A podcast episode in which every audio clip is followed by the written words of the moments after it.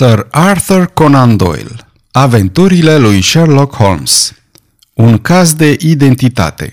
Aceasta este a treia povestire din cel de-al doilea roman și anume Aventura Rubinului Albastru.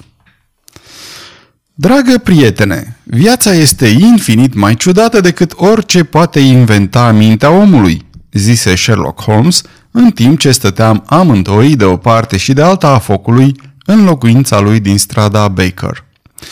N-am îndrăznit niciodată să ne închipuim lucrurile care sunt de fapt doar simple banalități ale existenței.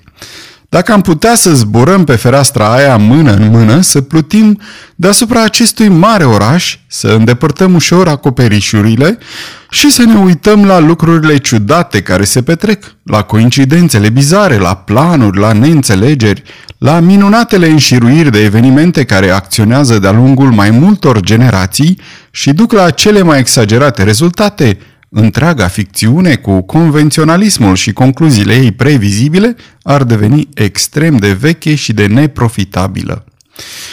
Totuși, eu nu sunt convins de asta, am răspuns.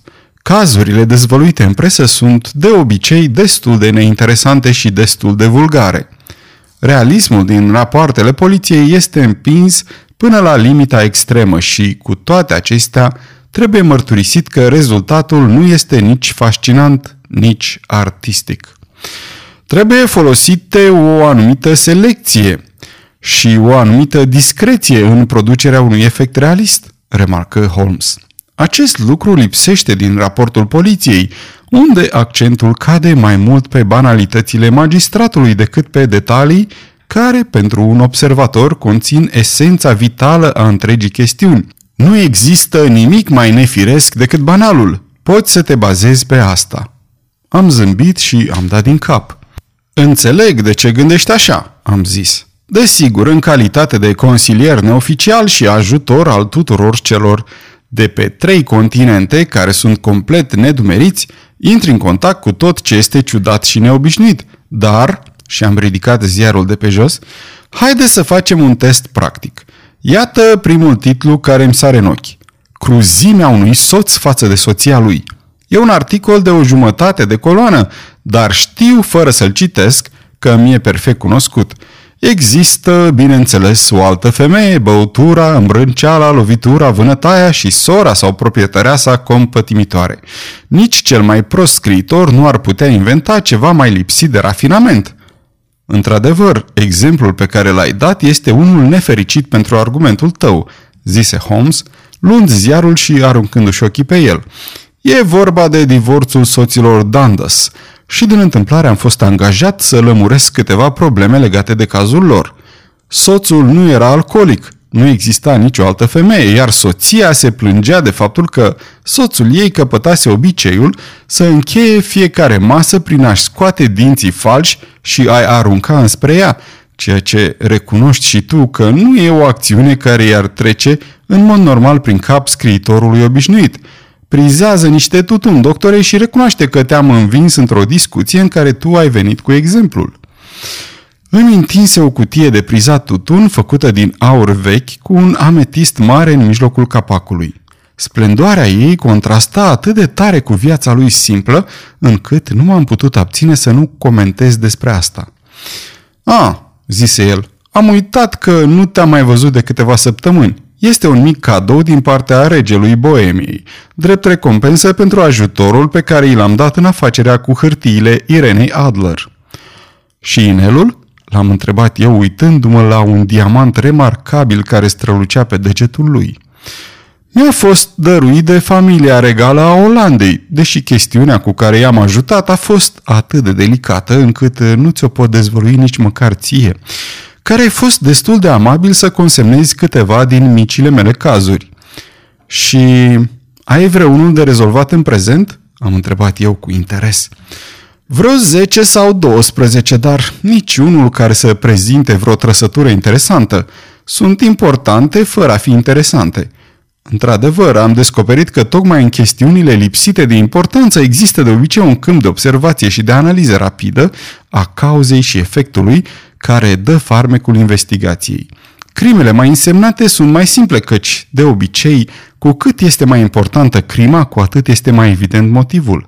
În aceste cazuri, cu excepția unei chestiuni mai complicate care mi-a fost adusă la cunoștință din Marsilia, nu există nimic care să prezinte vreo trăsătură interesantă. Cu toate acestea, e posibil să am ceva mai bun peste câteva minute, căci, dacă nu mă înșel, acesta este unul dintre clienții mei. Se ridicase de pe scaun și acum stătea în dreptul ferestrei, privind strada mohorâtă și ștearsă a Londrei. Uitându-mă peste umărul lui, am văzut că pe trotuarul opus se afla o femeie masivă, cu o blană grea în jurul gâtului și cu o pană mare, roșie și răsucită, înfiptă într-o pălărie cu boruri largi, pe care o purta într-o parte, în felul cochet al unei ducese de Devonshire.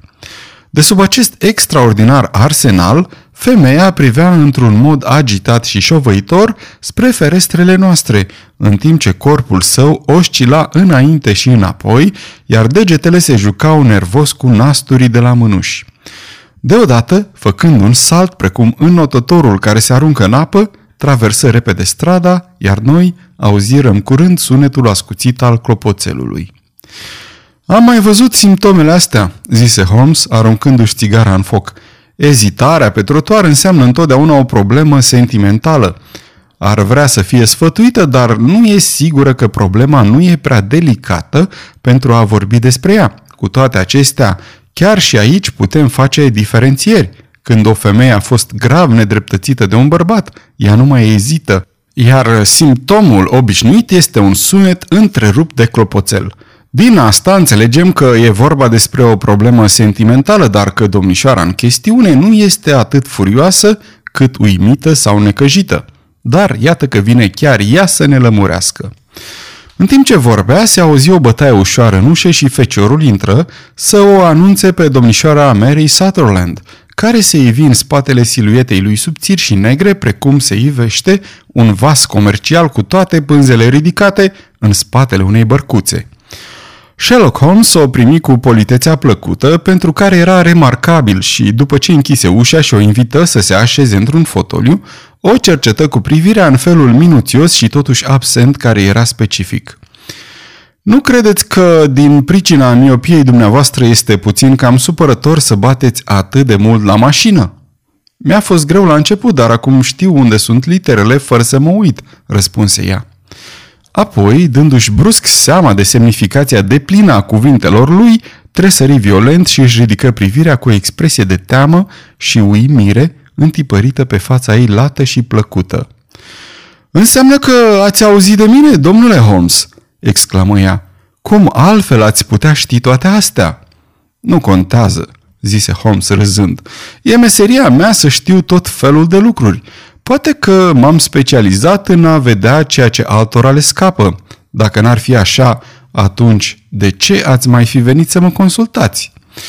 "Am venit aici, domnule, pentru că am auzit despre dumneavoastră de la doamna Etheridge, pe al cărei soț l-ați găsit atât de ușor când poliția și toți ceilalți renunțaseră crezând că e mort." "Oh, domnule Holmes, aș vrea să puteți face același lucru și pentru mine. Nu sunt bogată, dar am totuși 100 de lire pe an, bani care mi se cuvin de drept, în afară de puținul pe care îl câștig bătând la mașină. Aș da totul ca să aflu ce s-a întâmplat cu domnul Hosmer Angel." "De ce ați venit să mă consultați într-o grabă așa de mare?" întrebă Sherlock Holmes cu vârfurile degetelor unite și cu ochii în tavan.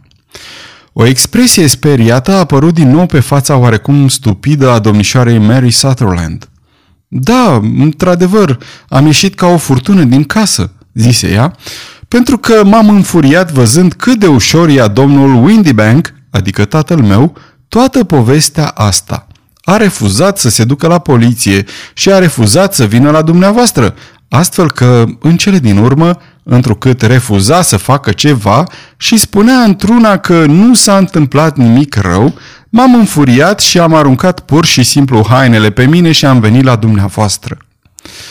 "Tatăl dumneavoastră," zise Holmes, "vreți să spuneți, bineînțeles, tatăl dumneavoastră vitreg, din moment ce numele e diferit."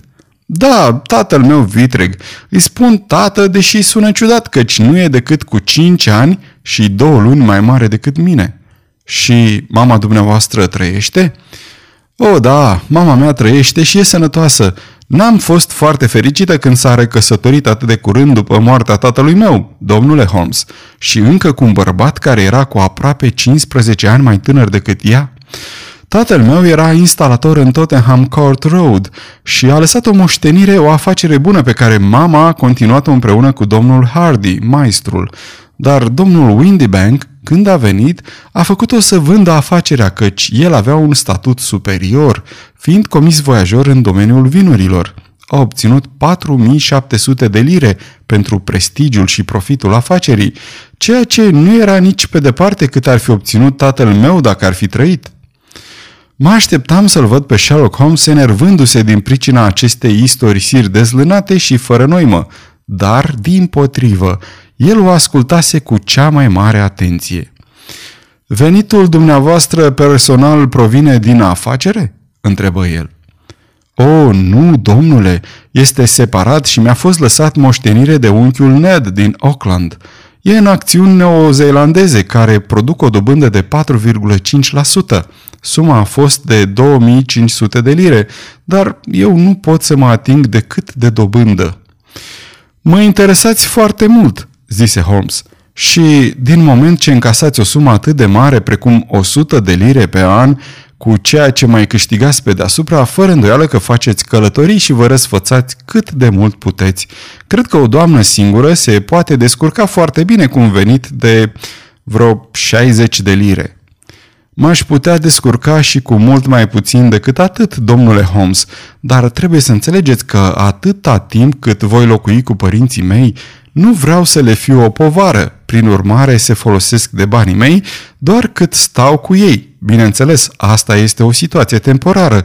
Domnul Windibank îmi dă dobânda în fiecare trimestru și eu dă mamei mele, iar eu mă descurc destul de bine cu ceea ce câștig din dactilografiat.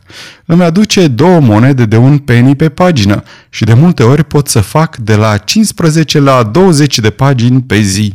Aceasta este o înregistrare Cărţiaudio.eu. Această înregistrare este citită cu respectarea legislației în vigoare pentru www.cărţiaudio.eu. Copierea, repostarea, multiplicarea, vânzarea, închirierea sau difuzarea publică a acestei înregistrări, fără acordul scris al www.cărţiaudio.eu, constituie infracțiune și se pedepsește conform legislației în vigoare. Pentru noutăți, vă invităm să vizitați site-ul www.cărţiaudio.eu și să ne susțineți cu un like, subscribe și follow pe canalul de YouTube Cărți Audio. De asemenea, puteți să îi susțineți printr-o donație pe naratorii voluntari ai acestui canal. Vă mulțumim și vă dorim audiție plăcută în continuare. Mi-ați explicat foarte clar care este situația dumneavoastră, zise Holmes. Acesta este prietenul meu, doctorul Watson, în fața căruia puteți vorbi la fel de deschis ca și în fața mea. Acum, fiți amabilă și spuneți-ne totul despre legătura dumneavoastră cu domnul Hosmer Angel. Domnișoara Sutherland se înroși și începu să se joace emoționată cu franjurile de la haina ei. L-am întâlnit pentru prima oară la balul instalatorilor de gaze, zise ea. Aceștia obișnuiau să îi trimită bilete tatălui meu când trăia și, după moartea lui, și-au adus aminte de noi și i le-au trimis mamei mele. Domnul Windibank n-a vrut să ne lase să ne ducem. N-a vrut niciodată să ne lase să ne ducem nicăieri. Se înfuria destul de tare, chiar și din pricina faptului că voiam să mă duc la o tratație oferită de școala de duminică. Dar de data asta eram hotărâtă să mă duc la bal și cu asta basta. Ce drept avea el să mă împiedice? A zis că oamenii aceia nu sunt potriviți pentru noi, când de fapt toți prietenii tatălui meu urmau să fie acolo. A zis că nu aveam cu ce să mă îmbrac, când eu aveam rochia purpurie de pluș, pe care nici măcar nu o scosesem din dulap. În cele din urmă, când a văzut că nimic altceva nu merge, a plecat în Franța cu afaceri. Dar eu și mama ne-am dus la bal cu domnul Hardy, fostul nostru maestru, și acolo l-am întâlnit pe domnul Hosmer Angel. Bănuiesc că domnul Windibank, la întoarcerea sa din Franța, a fost foarte supărat din cauza faptului că v-ați dus la bal, zise Holmes. Dimpotrivă, S-a purtat foarte frumos când a auzit despre acest lucru. Îmi amintesc că a râs, a dat din umeri și a zis că nu are niciun rost să interzici ceva unei femei, pentru că o să facă tot cum vrea ea. Înțeleg. Prin urmare, la balul instalatorilor de gaze ați întâlnit un domn pe nume Hosmer Angel. Da, domnule, l-am întâlnit în seara aceea, iar el a venit la noi a doua zi să ne întrebe dacă ajunsesem cu bine acasă. După aceea m-am întâlnit de 2 ori cu el și am fost să ne plimbăm, dar apoi s-a întors tata și domnul Hosmer Angel n-a mai putut să vină la noi acasă. Nu? Păi, tatălui meu nu-i plăceau genul ăsta de lucruri. Dacă ar fi fost după el, n-ar fi primit niciun musafir și obișnuia să spună că o femeie ar trebui să fie fericită cu familia ei. Dar, așa cum îi ziceam de multe ori mamei mele, o femeie vrea mai întâi să aibă un cerc al ei de prieteni, iar eu nu-l aveam încă pe al meu. Dar domnul Hosmer Angel n-a încercat deloc să vă vadă? Ei bine, tatăl meu urma să plece din nou în Franța în săptămâna următoare și Hosmer mi-a scris și mi-a zis că ar fi mai sigur și mai bine să nu ne vedem până nu pleacă el. Între timp, puteam să ne scriem scrisori, iar el obișnuia să-mi scrie în fiecare zi. Luam scrisorile dimineața, așa că tata nu avea cum să afle. Erați logodită cu domnul respectiv în momentul acela? O, da, domnule Holmes, ne-am logodit după prima plimbare pe care am făcut-o împreună. Hosmer, domnul Angel, era casier într-un birou din strada Leadenhall și... Care birou? Asta este partea cea mai proastă, domnule Holmes. Nu știu. Atunci, unde locuia? Dormea la birou. Și nu știți adresa? Nu, decât că era strada Leadenhall. Atunci, unde îi trimiteați scrisorile? La oficiul poștal din strada Leadenhall, cu mențiunea de a fi păstrate până la sosirea destinatarului. El a zis că, dacă îi le trimiteam la birou, avea să fie tachinat de toți ceilalți funcționari, pentru că primea scrisori de la o doamnă. M-am oferit să le bat la mașină, așa cum făcea el cu scrisorile lui, dar n-a vrut să audă de asta. A zis că, atunci când le scriam de mână, păreau că vin de la mine, dar când erau bătute la mașină, simțea mereu că mașina a intervenit între noi. Asta nu face decât să vă arate cât de mult ținea la mine, domnule Holmes, și micile lucruri la care se gândea. Este foarte sugestiv, zise Holmes. Am fost mereu de părere că micile lucruri sunt într-adevăr cele mai importante. Vă puteți aminti și alte lucruri mici despre domnul Hosmer Angel? Era un om foarte timid, domnule Holmes. Prefera să se plimbe cu mine mai degrabă în timpul serii decât ziua. Zicea că urăște să se ascundă. Era foarte modest și foarte politicos. Chiar și vocea lui era blândă. Mi-a spus că avusese un absces și îi se umflaseră glandele când era tânăr și din această cauză avea gâtul slăbit și vorbea șovăitor și șoptit. Era mereu bine îmbrăcat, foarte curat și simplu, dar ochii lui erau la fel de slăbiți ca și ai mei și purta ochelari cu lentile fumurii ca să se protejeze împotriva luminii prea puternice. Ei bine, ce s-a întâmplat când domnul Windibank, tatăl dumneavoastră vitreg, a plecat iar în Franța? Domnul Hosmer Angel a venit din nou la noi acasă și mi-a propus să ne căsătorim înainte ca tatăl meu să se întoarcă.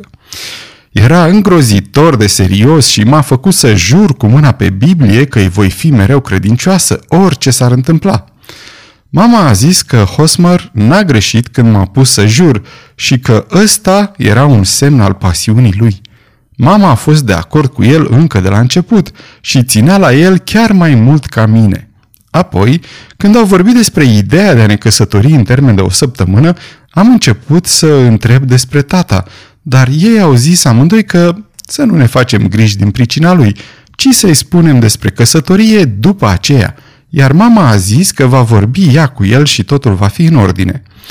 Nu prea mi-a plăcut asta, domnule Holmes. Mi se părea ciudat să-i cer permisiunea, întrucât era doar cu câțiva ani mai mare ca mine, dar nu voiam să fac nimic pe ascuns, așa că i-am trimis o scrisoare tatălui meu la Bordeaux, unde se află birourile companiei franceze, dar scrisoarea s-a întors înapoi chiar în dimineața căsătoriei.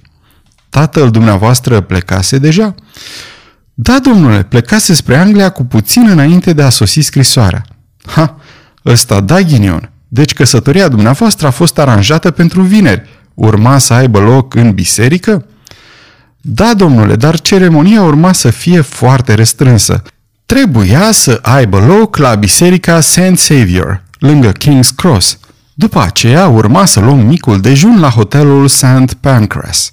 Hosmer a venit să ne ia într-o birjă, dar întrucât eram două, ne-a urcat pe noi în ea, iar el a luat o trăsură care s-a întâmplat să fie singura de pe stradă. Noi am ajuns primele la biserică și atunci când a sosit și trăsura lui, l-am așteptat să coboare din ea, dar n-a mai coborât. Când vizitiul s-a dat jos de pe capră și s-a uitat înăuntru, nu era nimeni acolo. Vizitiul a zis că nu-și poate imagina ce se întâmplase cu el, pentru că îl văzuse cu ochii lui urcându-se în trăsură. Asta era vinerea trecută, domnule Holmes, iar de atunci nu a mai văzut sau auzit nimic care să explice ce i s-a întâmplat. Mie mi se pare că ați fost tratată în modul cel mai rușinos cu putință, zise Holmes. Oh, nu, domnule, era prea bun și prea nobil ca să mă părăsească așa. Păi toată dimineața aceea mi-a spus că orice ar fi, trebuie să-i rămân credincioasă și chiar dacă s-ar întâmpla ceva neprevăzut care să ne despartă, să-mi aduc mereu aminte că îi eram promisă și că el își va revendica dreptul mai devreme sau mai târziu. Părea o discuție ciudată pentru o dimineață în care urma să ne căsătorim, dar ceea ce s-a întâmplat după aceea îi dă o semnificație. Cu siguranță, părerea dumneavoastră este deci că i s-a întâmplat o nenorocire neprevăzută? Da, domnule, cred că a prevăzut vreun pericol, altfel nu ar fi vorbit în felul acela și mai cred că tot ceea ce a prevăzut el s-a și întâmplat. Dar nu aveți nicio idee ce ar putea fi acel lucru? Niciuna. Încă o întrebare, vă rog. Cum a reacționat mama dumneavoastră? A fost furioasă și mi-a zis să nu mai vorbesc niciodată despre asta. Și tatălui dumneavoastră i-ați spus? Da, a fost de acord cu mine că s-a întâmplat ceva și a fost de părere că aveam să aud din nou de Hosmer. Așa cum a zis și el, ce interes ar avea cineva să mă aducă în fața bisericii și apoi să mă părăsească? Dacă ar fi împrumutat bani de la mine sau dacă s-ar fi căsătorit cu mine și mi-ar fi luat banii, ar fi putut să existe un motiv, dar Hosmer era independent din punct de vedere financiar și nu s-ar fi uitat nici măcar la un shilling de-al meu. Și totuși, ce s-a putut întâmpla? Și de ce nu mi-a scris? Oh, aproape că nebunesc gândindu-mă la asta și nu pot să dorm deloc noaptea. Femeia își scoase batista din manșon și începu să suspine din greu în ea. Mă voi ocupa de cazul dumneavoastră și nu am nicio îndoială că vom ajunge la un rezultat concret, zise Holmes ridicându-se. Lăsați pe mine greutatea problemei și nu vă mai gândiți la ea. Mai ales, încercați să-l lăsați pe domnul Hosmer Angel să vă dispară din memorie așa cum a dispărut și din viața dumneavoastră. Atunci, credeți că nu-l voi mai revedea niciodată? Mi-e teamă că nu. Dar ce s-a întâmplat cu el? Lăsați-mă pe mine să mă ocup de asta. Aș avea nevoie de o descriere exactă a domnului Angel și de orice scrisori de ale lui pe care mi le puteți da. I-am publicat dispariția în numărul de sâmbătă trecut al ziarului The Chronicle, zise ea. Iată anunțul și iată 4 scrisori pe care le-am primit de la el. Vă mulțumesc. Și adresa dumneavoastră? Lion Place, numărul 31, Camberwell. Din câte am înțeles, n-ați știut niciodată adresa domnului Angel. Unde lucrează tatăl dumneavoastră? Reprezintă firma West House and Marbank, mari importatori de vin roșu din strada Fenchurch. Vă mulțumesc. Declarația dumneavoastră a fost foarte clară. Veți lăsa hârtiile aici și amintiți-vă sfatul pe care vi l-am dat. Uitați întreaga poveste și nu o lăsați să vă afecteze viața. Sunteți foarte amabil, domnule Holmes, dar nu pot face asta. Îi voi fi credincioasă lui Hosmer. Mă va găsi pregătită atunci când se va întoarce. În ciuda pălăriei ridicole și a feței stupide, era ceva nobil în credința simplă a musafirei noastre care ne impuse respect. Femeia își puse mica grămăjoară de hârtii pe masă și plecă, promițând să revină oricând va fi chemată. Sherlock Holmes rămase tăcut pentru câteva minute, cu vârfurile degetelor încă unite, cu picioarele întinse și cu ochii în tavan. Apoi, dădu jos de pe cuier vechea și unsuroasa pipă de lut, care era un sfătuitor pentru el, și, după ce o aprinse, se rezemă de spătarul scaunului, scoțând rotocoale albastre și groase de fum, cu o expresie de apatie infinită pe față. "E o domnișoară destul de interesantă," remarcă el. "Mi s-a părut mai interesantă decât mica ei problemă, care, apropo, e una cam banală. Dacă vei consulta indexul meu, vei găsi cazuri similare în Andover în 77 și s-a mai întâmplat ceva de genul ăsta anul trecut la The Hague. Cu toate astea, oricât de veche e ideea, au fost câteva detalii noi pentru mine, dar domnișoara în sine a fost extrem de instructivă. Se pare că ai remarcat din înfățișarea ei multe lucruri care pentru mine au fost invizibile," am remarcat eu. "Nu invizibile, ci neobservate, Watson. N-ai știut unde să te uiți și astfel ți-a scăpat tot ce era mai important. Nu reușesc niciodată să te fac să-ți dai seama de importanța mânecilor, de sugestivitatea unghiilor sau de marile probleme care pot atârna de un șiret. Acum, ce ai înțeles din înfățișarea femeii? Fă-mi o descriere." "Păi, avea o pălărie de pai de culoare ardeziei, cu boruri largi și cu o pană cărămizie. Haina ei era neagră, cusută cu mărgele negre și împodobită cu mici ornamente din lignit negru. Rochia ei era maro, mai închisă la culoare decât cafeaua, cu pluș violet la guler și la mâneci. Mânușile ei erau gri și erau uzate la degetul arătător. Cizmele nu i le-am văzut. Avea cercei de aur mici și rotunzi și aerul general că o duce destul de bine într-un fel vulgar, confortabil și liniștit." Sherlock Holmes bătu ușor din palme și chicoti. "Pe cuvântul meu, Watson, progresezi de minune. Te-ai descurcat într-adevăr foarte bine. E adevărat că ți-a scăpat tot ce era mai important, dar ai început să prinzi metoda și te pricepi la culori. Nu te încrede niciodată în impresiile generale, băiete, ci concentrează-te asupra detaliilor. Eu mă uit întotdeauna mai întâi la mâneca unei femei. Când e vorba de un bărbat, poate că e mai bine să începi cu genunchii pantalonilor. Așa cum ai văzut și tu, această femeie avea pluș pe mâneci, un material care conservă extraordinar de bine urmele. Linia dublă, aflată puțin deasupra încheieturii, acolo unde dactilografa se sprijină de masă, era minunat conturată. Mașina de cusut lasă o urmă asemănătoare, dar numai pe brațul stâng și în partea laterală, departe de degetul cel mare al mâinii, în loc să fie transversală, așa cum era aceasta. Apoi m-am uitat la fața ei și, observând urma unor ochelari de o parte și de alta a nasului, m-am aventurat să fac o remarcă referitoare la miopie și dactilografie, care a părut să o surprindă." "Pe mine, sigur m-a surprins." "Dar era evident, fără îndoială." "Apoi, uitându-mă în jos, am fost foarte surprins și interesat să observ că, deși cizmele pe care le purta se asemănau între ele, erau totuși ciudate. Una avea un vârf ușor decolorat, iar cealaltă avea un vârf obișnuit. Una era încheiată doar la 2 nasturi din 5, iar cealaltă la primul, la al 3-lea și la al 5-lea. Când vezi că o domnișoară care altfel e elegant îmbrăcată a ieșit din casă cu cizme nepotrivite și pe jumătate încheiate, nu e greu să deduci că a plecat în grabă." "Și ce altceva?"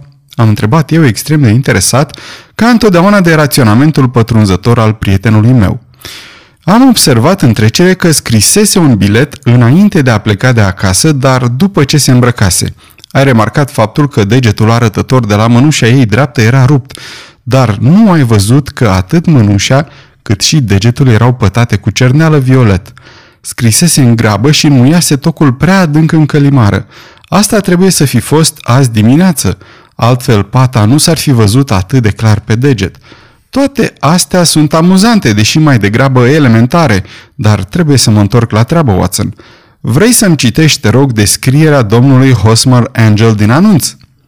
Am ținut bucata de ziar în dreptul luminii. "Dispărut în dimineața zilei de 14, un domn numit Hosmer Angel.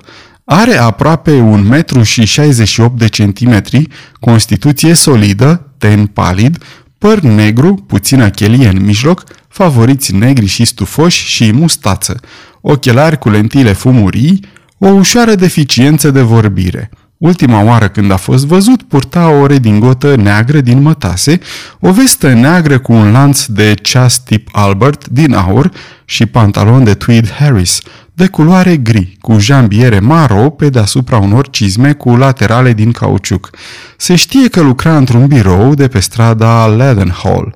Oricine poate da, e de ajuns, zise Holmes. În ceea ce privește scrisorile, continuă el uitându-se peste ele, sunt cât se poate de banale. Nu conțin niciun indiciu referitor la domnul Angel, în afara faptului că îl citează pe Balzac odată. Există totuși un lucru remarcabil care îți va atrage fără îndoială atenția.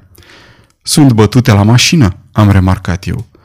Nu numai asta, dar semnătura este și ea bătută la mașină. Uită-te ce frumos scrie Hosmer Angel la sfârșit. Cum vezi, are dată, dar nu are adresă decât strada Leadenhall, ceea ce este cam vag. Chestiunea cu semnătura este foarte sugestivă. De fapt, putem spune că este hotărătoare. În ce sens? Dragul meu, e posibil să nu-ți dai seama ce importanță covârșitoare are? Nu pot să spun că îmi dau seama decât dacă nu cumva omul voia să-și poată nega semnătura în caz că era acuzat de încălcarea promisiunii. Nu asta era ideea. Cu toate astea o să scriu două scrisori care ar trebui să rezolve problema.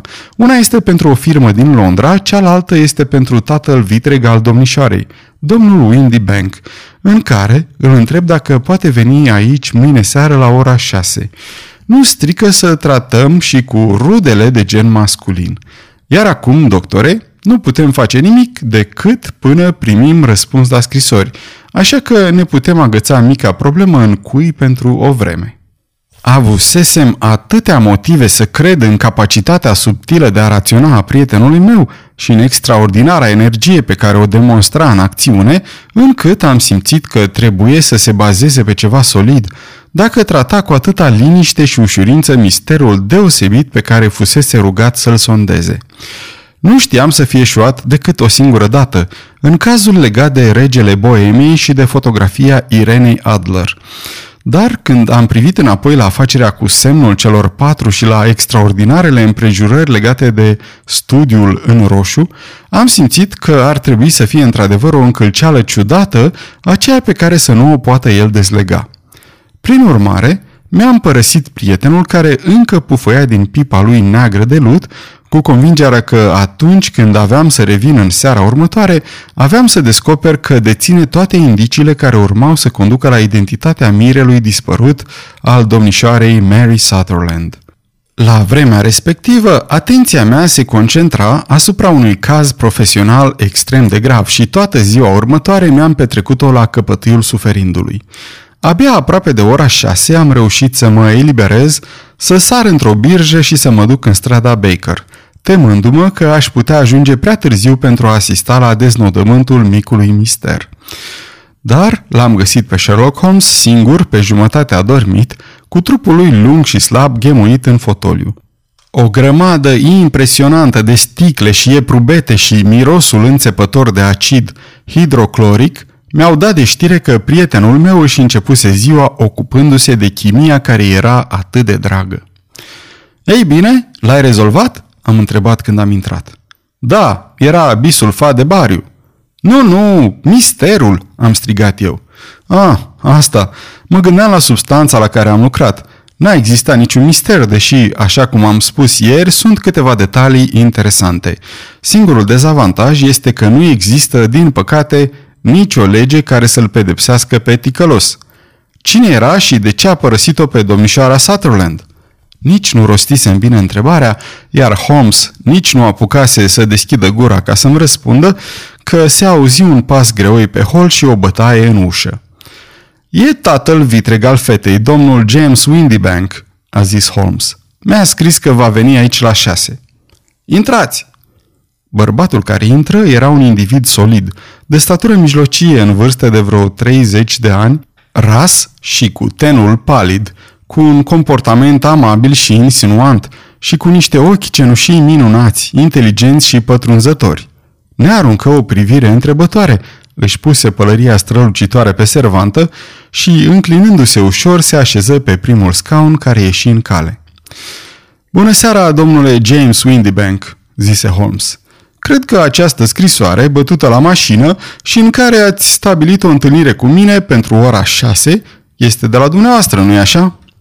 Da, domnule. Mi-e teamă că am întârziat puțin, dar n-a depins de mine. Îmi pare rău că domnișoara Sutherland v-a deranjat cu această problemă măruntă, căci eu sunt de părere că e mult mai bine să nu-ți speli rufele de genul ăsta în public. A venit împotriva dorinței mele, dar e o tânără foarte impulsivă, care se agită ușor, după cum probabil că ați observat, și e greu de controlat când se hotărăște să facă ceva. Bineînțeles, nu am avut obiecții prea mari împotriva dumneavoastră, întrucât nu aveți legătură cu poliția, dar nu e plăcut ca o nefericire familială, precum aceasta, să fie trâmbițată peste hotare. În plus, este o cheltuială inutilă, cum ați putea dumneavoastră să-l găsiți pe acest Hosmer Angel. Dimpotrivă, am toate motivele să cred că voi reuși să-l descoper pe domnul Hosmer Angel, zise Holmes liniștit. Domnul Windibank tresări violent și scăpă mânușile pe jos. Sunt încântat să aud asta, zise el. E curios cum o mașină de scris are la fel de multă individualitate ca scrisul unui om, remarcă Holmes. Cu excepția cazului în care sunt noi, nu există două mașini care să scrie exact la fel. Unele litere se uzează mai tare ca altele și unele se uzează doar pe o parte. După cum observați în acest bilet al dumneavoastră, domnule Windibank, de fiecare dată litera E este neclară, iar litera R are un mic defect. Mai sunt vreo 14 alte caracteristici, dar acestea sunt cele mai evidente. Ne scriem toată corespondența la mașina de scris de la birou, care e fără îndoială puțin uzată, răspunse musafirul nostru uitându-se pătrunzător la Holmes cu ochii lui strălucitori. Și acum vă voi arăta ceea ce este cu adevărat interesant, domnule Windibank, continuă Holmes. Mă gândesc să mai scriu o monografie zilele astea despre mașina de scris și legătura ei cu delictul. Este un subiect căruia i-am acordat oarecare atenție. Am aici 4 scrisori despre care se spune că provin de la omul dispărut. Sunt toate bătute la mașină, în fiecare caz. Nu numai că E-urile sunt neclare și R-urile au un defect, dar dacă doriți să folosiți lupa mea, veți observa că sunt prezente și celelalte 14 caracteristici la care am făcut aluzie. Domnul Windibank sări în picioare și își luă pălăria. Nu am timp de pierdut cu genul ăsta de discuții fantastice, domnule Holmes, zise el. Dacă puteți prinde omul, prindeți-l și anunțați-mă când ați reușit să o faceți. Desigur, zise Holmes, ducându-se la ușă și răsucind cheia în broască. Atunci vă anunț că l-am prins. Cum? Unde? Strigă domnul Windibank, albindu-se la față și uitându-se în jurul lui ca un șobolan prins în capcană. Oh, nu are rost, chiar n-are, zise Holmes cu suavitate. Nu aveți nicio posibilitate de scăpare, domnule Windibank. Este o chestiune prea transparentă și n-a fost drăguț din partea dumneavoastră să spuneți că era imposibil pentru mine să rezolv o problemă atât de simplă. Exact. Așezați-vă și haideți să discutăm. Musafirul nostru se prăbuși pe un scaun cu o față înspăimântătoare și cu broboane de transpirație strălucindu-i pe frunte. Nu e ilegal, se bâlbâi el. Tare mă tem că nu, dar între noi fie vorba, domnule Windibank, a fost cea mai crudă și egoistă înșelătorie meschină pe care am întâlnit-o vreodată. Eu o să trec în revistă evenimentele, iar dumneavoastră mă puteți contrazice dacă greșesc. Domnul Windibank stătea grămadă pe scaunul lui, cu capul în piept, ca un om complet zdrobit. Holmes își puse picioarele pe colțul poliței șemineului și, rezemându-se de spătarul scaunului, cu mâinile în buzunare, începu să vorbească mai degrabă cu el însuși decât cu noi. Un om s-a căsătorit pentru bani cu o femeie mult mai în vârstă decât el și s-a bucurat de banii fiicei acesteia atât timp cât fata locuia cu ei, zise el. Era o sumă considerabilă pentru niște oameni în situația lor, iar pierderea ei i-ar fi afectat serios. Merita efortul de a o păstra. Fata era bună și prietenoasă, afectuoasă și simțitoare din fire, așa că era evident că, având aceste avantaje personale și micul ei venit, nu putea să rămână mult timp singură. Căsătoria ei ar fi însemnat desigur pierderea a 100 de lire pe an. Prin urmare, ce face tatăl ei vitreg ca să împiedice acest lucru? O ține bineînțeles în casă și îi interzice să caute tovărășia celor de vârsta ei. Dar descoperă curând că fata nu se va supune o veșnicie. Ea se încăpățânează, insistă asupra drepturilor ei și în cele din urmă își anunță intenția fermă de a se duce la un anume bal. Ce face atunci istețul ei tată vitreg? Concepe o idee pentru care merită laude mai mult capul decât inima lui. Cu încuvințarea și ajutorul soției sale, omul se deghizează, își ascunde ochii pătrunzători în spatele unor ochelari cu lentile fumurii, își maschează fața cu o mustață și o pereche de favoriți stufoși, își transformă vocea puternică într-o șoaptă insinuantă și, bazându-se de asemenea pe miopia fetei, apare sub forma domnului Hosmer Angel și ține la distanță alți pretendenți, prefăcându-se că este el însuși îndrăgostit. La început a fost doar o glumă, gemu musafirul nostru. Nu ne-am gândit niciodată că o să se lase purtată de val într-o așa măsură. E foarte probabil că nu. Oricum ar fi, tânăra s-a lăsat fără doar și poate purtată de val și, convinsă fiind că tatăl ei vitreg era în Franța, nu i-a trecut nicio clipă prin cap să bănuiască o înșelătorie. Era flatată de atențiile domnului respectiv și efectul a fost sporit de admirația exprimată cu voce tare de mama ei. Apoi, domnul Angel a început să vină în vizită, deoarece era evident că afacerea trebuia împinsă până unde se putea, dacă se voia obținerea unui efect real. Au avut loc întâlniri și o logodnă, ceea ce a împiedicat ca afecțiunea fetei să se întoarcă spre altcineva. Dar înșelătoria nu mai putea fi continuată la nesfârșit. Aceste pretinse călătorii în Franța erau mai degrabă incomode. Era clar că toată povestea trebuia terminată într-un mod atât de dramatic, încât să lase o impresie permanentă asupra fetei și să o împiedice pentru mult timp să accepte vreun alt pretendent. De aici acele jurăminte de credință făcute cu mâna pe Biblie și tot de aici aluziile la posibilitatea ca ceva să se întâmple chiar în dimineața anunții. James Windibank voia ca domnișoara Sutherland să fie atât de legată de Hosmer Angel și atât de nelămurită în privința sorții lui, încât cel puțin 10 ani de atunci înainte să refuze să asculte cuvintele vreunui alt bărbat. A adus-o până în pragul bisericii și apoi, întrucât nu putea merge mai departe, a dispărut în mod convenabil folosindu-se de vechiul truc de a intra pe o portieră a trăsurii și de a ieși pe cealaltă. Cred că așa au decurs evenimentele, domnule Windibank. În timp ce Holmes vorbise, musafirul nostru își recăpătase puțin încrederea în sine, iar acum se ridică în picioare cu un rânjet glacial pe fața lui palidă. Poate că a fost așa, poate că nu, domnule Holmes, zise el.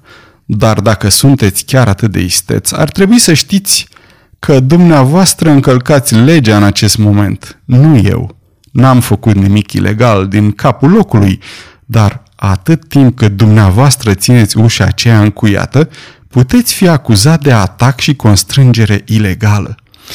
Așa cum spuneți, legea nu vă poate atinge, zise Holmes, descuind ușa și dând-o de perete. Cu toate astea, n-a existat niciodată un om care să merite mai mult ca dumneavoastră să fie pedepsit. Dacă tânăra are un frate sau un prieten, acesta ar trebui să vă biciuiască zdravăn. Pe toți sfinții, continuă el înroșindu-se de mânie la vederea rânjetului batjocoritor de pe fața omului.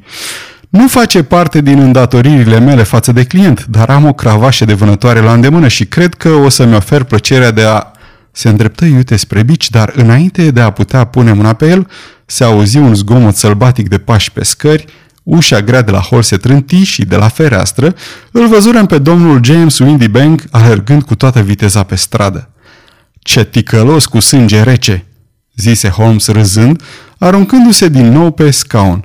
Individul ăsta o să o țină din delict în delict până când o să facă ceva foarte grav și o să sfârșească spânzurat. Într-un fel, cazul n-a fost complet lipsit de interes." Nu pot să-mi dau seama în întregime care au fost toate etapele raționamentului tău," am remarcat eu. Păi, era bineînțeles evident, încă de la început, că domnul Hosmer Angel trebuia să aibă un motiv serios ca să se comporte atât de curios și era la fel de clar că, din câte ne puteam da seama, singurul care profita cu adevărat de pe urma incidentului era tatăl vitreg. Apoi, era sugestiv faptul că acești doi bărbați nu erau niciodată împreună, ci unul întotdeauna apărea când celălalt era plecat. La fel de sugestive erau lentilele fumurii și vocea ciudată, amândouă ducând cu gândul la o deghizare, la fel ca și favoriții stufoși. Bănuielile mele au fost confirmate de ciudatul fapt că își bătea semnătura la mașină, ceea ce, bineînțeles, sugera că scrisul lui de mână îi era atât de cunoscut femeii, încât aceasta ar fi putut să recunoască până și cea mai mică mostră. Toate aceste fapte izolate, împreună cu mai multe amănunte, indicau același lucru. Și cum l-ai verificat? Odată ce mi-am identificat omul, era ușor să coroborez faptele. Știam la ce firmă lucrează. Am luat descrierea tipărită în ziar, am eliminat din ea tot ceea ce putea fi rezultatul unei deghizări, favoriții, ochelarii, vocea, și am trimis-o la firmă, cu rugămintea de a mă informa dacă aceasta corespundea vreunia dintre reprezentanții lor. Observasem deja particularitățile mașinii de scris și am trimis omului respectiv o scrisoare pe adresa de la birou, întrebându-l dacă poate veni aici. După cum am așteptat, răspunsul primit de el era bătut la mașină și conținea aceleași defecte banale, dar specifice. Cu aceeași poștă am primit o scrisoare de la West House and Marbank, din strada Fenchurch, în care mi se spunea că descrierea corespunde perfect unuia dintre angajații lor, James Windibank. Asta e tot. Și domnișoara Sutherland? Dacă îi spun, nu o să mă creadă. Poate că ți amintești vechea zicală persană. Pericolul îl paște pe cel care ia puiul de tigru, tot așa cum îl paște pe cel care îi răpește o iluzie unei femei. Hafiz are la fel de multă înțelepciune ca Horațiu și tot atâtea cunoștințe despre lume. Sfârșit.